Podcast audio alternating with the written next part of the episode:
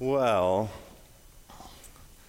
from the very first Thanksgiving meal, celebrated in 1621, I'm told, to your mom's dining room table in four days, Thanksgiving is and has always been about the coming together of people to celebrate all that we have, right? All that we've been given. What makes it one of America's most treasured holidays is the coming together of people right? Friends and family members all around the same table. What makes it one of America's most contentious holidays is the coming together of people. Friends and family members all around the same table, right? it's like all your favorite people bringing so much joy and laughter and opinions and politics and, and subtle jokes that don't land well and leave people feeling hurt and unseen. But it's also having all the siblings together again right? Reminiscing about the old times, sharing stories about favorite family vacations, as well as embarrassing moments and age old arguments that are never resolved. Well, their spouses are nodding their heads because they could see it coming from a mile away. But it's also having everyone prepare their favorite dishes taken time to pull out family recipe cards, Betty Crocker, all the classics, just to be asked if there's dairy in the potatoes, there's gluten in the stuffing. Did the cranberry sauce really come from a can? But it's also having all the kids running around, right? Having old school mess around in the basement sort of fun and asking for phones and complaining about everything and having their feelings hurt by a cousin causing all the parents to pretend like they don't judge how other people parent knowing they're going to vent about them on the car ride home anyways. It's thanksgiving. It's the coming together of people, friends, and family members all around the same table yeah. It's a mixed bag, a mixed bag of emotions and expectations and everything. But here's the deal you don't have to feel, you don't have to leave Thanksgiving feeling dejected about your own crew, right? Assuming everyone else is having this perfect made for Facebook family feast. It's not just you. The laughter tells you it's, it's all of us. In fact, this stuff goes back to the beginning of the beginning. Shoot, just look at the first sibling pair in the Bible. Cain murders his brother because he's jealous.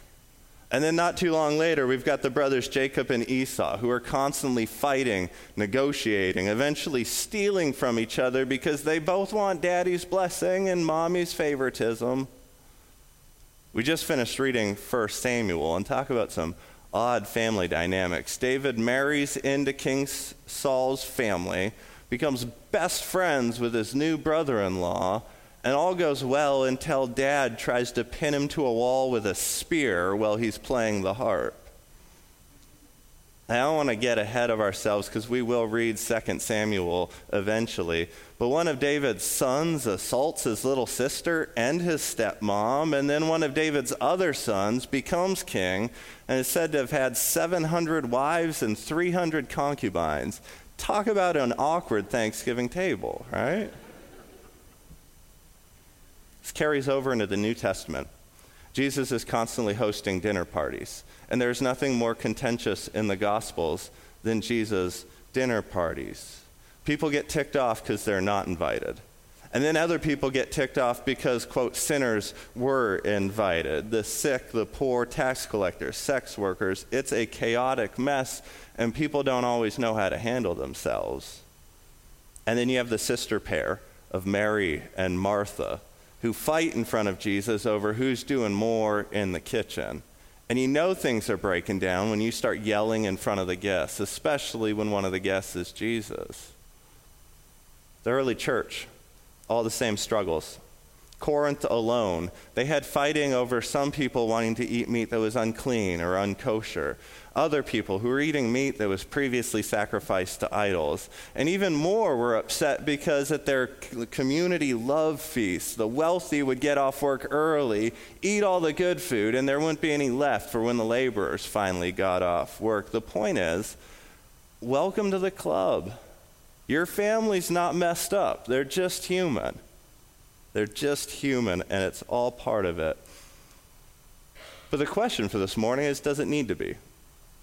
Does Thanksgiving need to be such a mixed experience? Just because King David's kids were a train wreck, does that mean we need to like throw in the towel and set the bar really low for this week? No. Right? I, I don't think it has to be that hard. And I genuinely believe that if we could rein in one simple thing, it would transform Thanksgiving, transform our relationships. It would make church a whole lot easier, too. And, and that one thing is our mouths.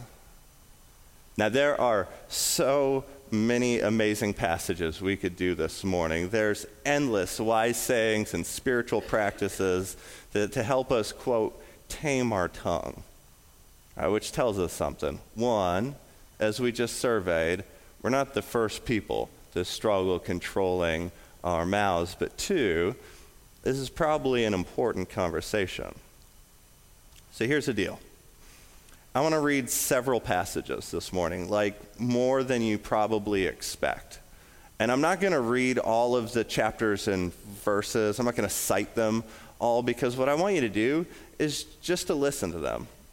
Right? I get that we're all different and in different places on life's journey, so I encourage you to hear what you hear and then not worry about what doesn't connect. I'm, I'm willing to bet that there's going to be some tidbits in all of these readings that, that might strike a chord, and so we'll just focus on those. After reading them, I'll share some thoughts on the passage, and then finally, I'm going to offer a couple practical things. Uh, a challenge or a table game of sorts that we can try this Thanksgiving that could help. All right, find a comfortable position and hear these ancient words. The soothing tongue is a tree of life, but a perverse tongue crushes the spirit. Words of the reckless pierce like a sword, but the tongue of the wise brings healing. A gentle answer turns away wrath, but a harsh word stirs up anger. Gracious words are a honeycomb, sweet to the soul, healing to the bones. Sin is not ended by multiplying words, but the prudent, they hold their tongues. The heart of the righteous weighs its answer, but the mouth of the wicked gushes evil. Whoever would foster love covers over an offense, but whoever repeats a matter separates close friends. The one who has knowledge uses words with restraint, and whoever has understanding is even tempered. Even fools are thought wise if they keep silent, and discerning if they hold their tongues. From the fruit of their mouth, a person's stomach is filled. With the harvest of their lips, they are satisfied. The tongue has the power of life and death, and those who love it will eat its fruit. Those who guard their mouths and their tongues keep themselves from calamity. Without wood, a fire goes out. Without gossip, a quarrel dies down. Set a guard over my mouth, O Lord. Keep watch over the doors of my lips. We all stumble in many ways. Anyone who is never at fault in what they say is perfect, able to control their whole body. When we put bits into the mouth of horses to make them obey us, we can turn the whole animal. Or take ships as an example. Although they are so large and are driven by strong winds, they are steered by a very small rudder wherever the pilot wants it to go. Likewise, the tongue is a small part of the body, but it makes great boasts.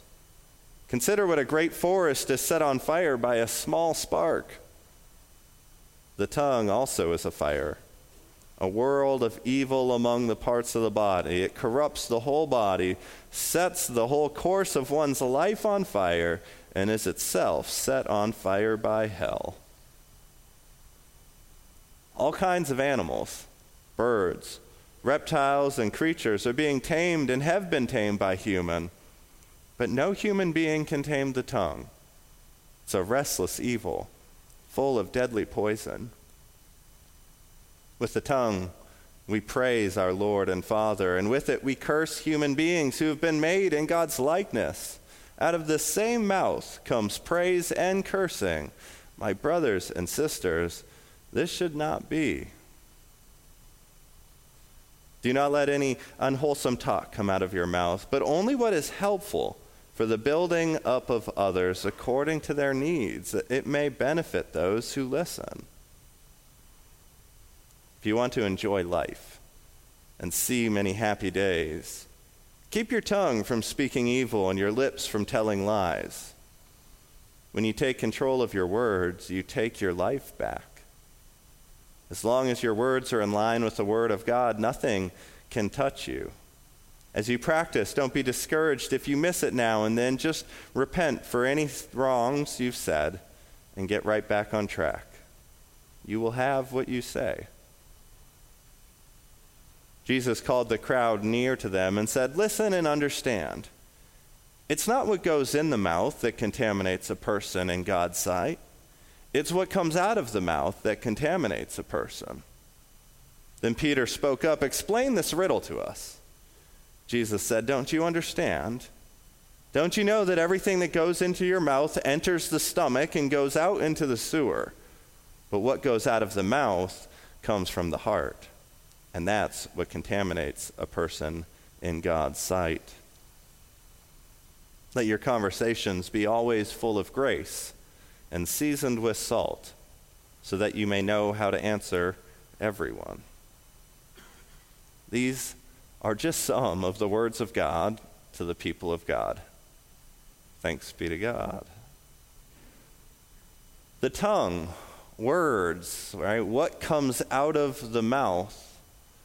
It's a great power we have in our words. As one of the Proverbs puts it the tongue has the power of, of life and death. And this emphasis on the power of the spoken word. It is deeply rooted in the Christian worldview and story. In the beginning of the beginning, we read of a God who created things out of nothing. Not by strength or power or good old fashioned work ethic, but, but through the spoken word. God said, Let there be light, and there was light. God spoke the world into being. And then God's word continued to come to people. Generations after generations of people sought after God's word. And then, as we encounter Jesus, we notice that he's often referred to as the Word of God, the Word that was with God in the beginning and, and is God. It's like this new thing that God is doing in and through Jesus echoes this generative word spoken by God in the beginning.